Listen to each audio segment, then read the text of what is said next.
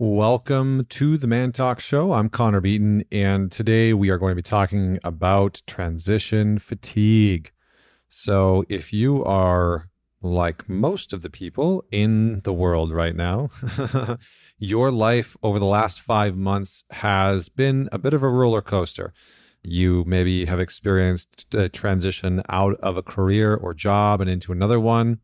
You may have experienced a transition out of a relationship, a transition of routine, a transition of income. You may have experienced a transition of location, of being able to feast, see family or hang out with friends. So, one of the things that I have noticed lately and recently is a lot of clients, a lot of men in the alliance, a lot of individuals uh, online talking about the exhaustion that they are experiencing from transition. And so today I want to talk about the very real reality that a lot of people are experiencing because the the the truth is is that we have a bandwidth we have a threshold when it comes to change and transition. A lot of people will experience heightened amounts of stress.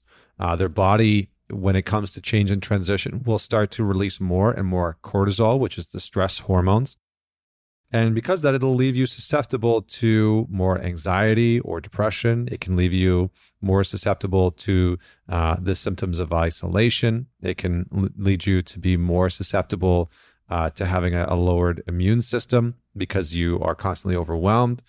And so we want to talk a little bit about this idea of creating a a bump in resiliency, a bump in uh, how we actually face transition. So, what are some of the signs, first and foremost, about transition fatigue?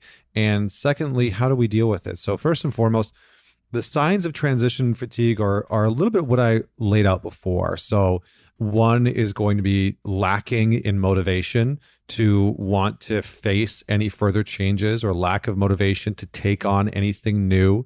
Um, so, if you are someone who is normally lit up and motivated and excited and you know direction oriented and you find yourself sort of taxed on that front and you're not really feeling motivated and you know you sort of feel this uh this settling in and and wanting to just slow down. Um, that can be a part of this transition fatigue. Uh, another symptom is you can have heightened levels of anxiety. So you might find yourself constantly ruminating about the future about how things are going to play out and feeling yourself overwhelmed with how many options or how many pathways are possible because of all the transition that you're experiencing. Uh, and you know what? And I've experienced this a little bit in, in my own life. So, you know, we are uh, moving out of New York City and we are looking at buying a place upstate and we're getting a car and we're traveling across the country next month. Uh, and so we are having to sort out a whole bunch of stuff that's that's going in life on top of you know managing our day-to-day life. And so there's a lot of different moving pieces that go along with all those all those parts.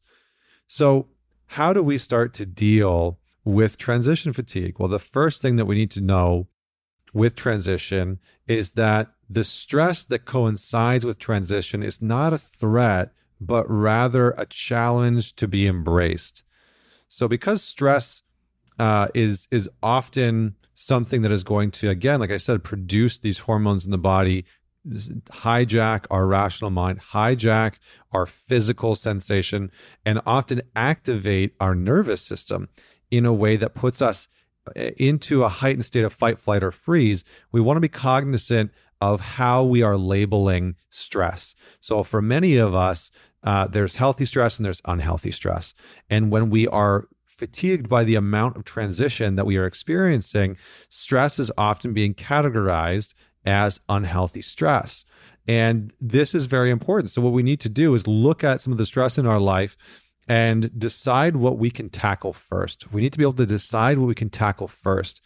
And we need to distinguish very clearly between what is unhealthy stress and what is healthy. Because for some of the things that you might be experiencing in the transitions in your life, some of it might be incredibly exciting, right? Like, for example, uh, you know, Vienna and I are looking at buying a home somewhere, even though that seems to be there's there's very stressful parts about it, but there's also the exciting stress about it, right? So So, starting to view stress not as a threat, but as a challenge. And then, secondly, being able to say, okay, what about this stress maybe feels a little unhealthy?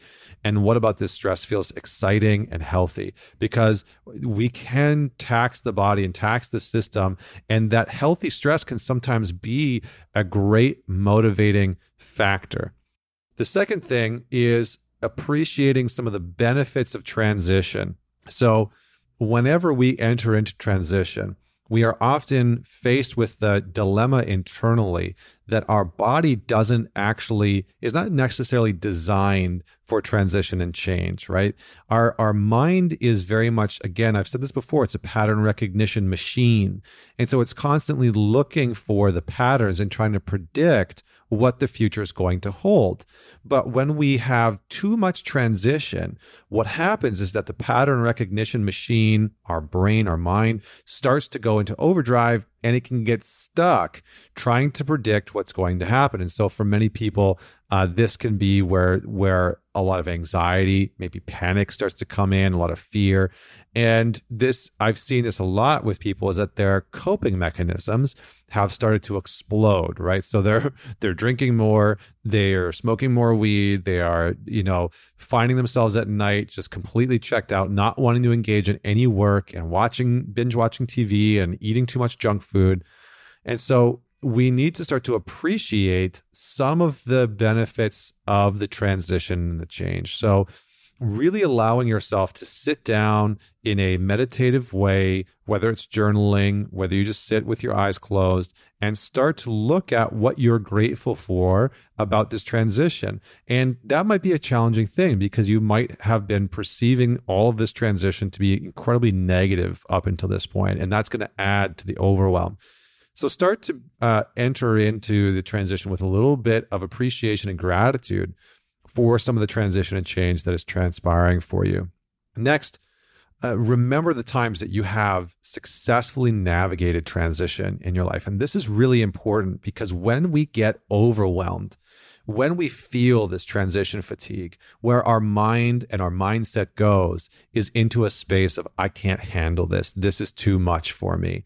And there might be a period of time where you genuinely need to just pull back and relax a little bit and give yourself permission for a night not to think about it, not to deal with it, and to just rest. And when I say rest and rejuvenate, I truly mean rest and rejuvenate. I don't mean sit in front of the TV for five hours and watch something mindless.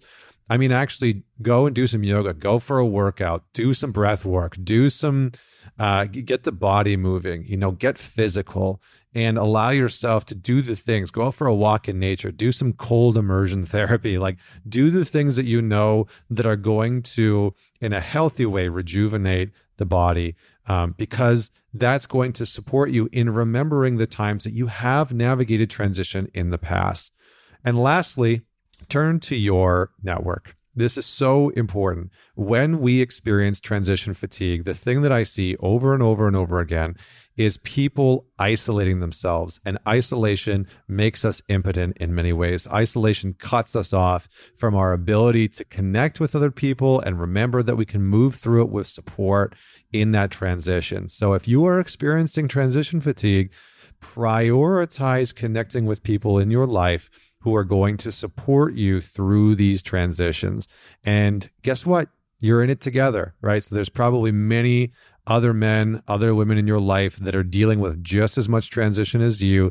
It doesn't mean that you need to get on the phone or FaceTime or get in person with them and have, you know, a complaint fest with them. While you might need to get some of that out, that's okay. Um, but to be able to say, you know what, this is just really hard. It's very challenging. And here are the things that I actually don't know what to do about these transitions. And start to have a little bit of a dialogue with the people in your life who you trust, who you respect, and who are going to support you through that transition and sometimes that recognition that there are other people who are experiencing this amount of transition, this amount of change in their life can be one of the greatest gifts that can help lift us through, that can help push us through some of these experiences. So, uh, I hope that this serves you. If you know somebody who is dealing with a lot of transition right now in their life, share this with them. Share this resource with them. Uh, man it forward and send them this episode. Uh, and if you are new to the podcast, please leave us a rating. Please leave me a rating and review. It goes a long way. There's been some uh, incredible reviews lately, so I thank you so, so much. Uh, and until next week, I hope that you stay strong, stay soft, don't stay silent, get out, be in action. Uh, and reach out and let me know what about this episode stood out to you. Hit me up on Instagram at Man Talks. I'd love to hear what you enjoyed about this episode the most. So until next week, this is Connor Beaton signing off.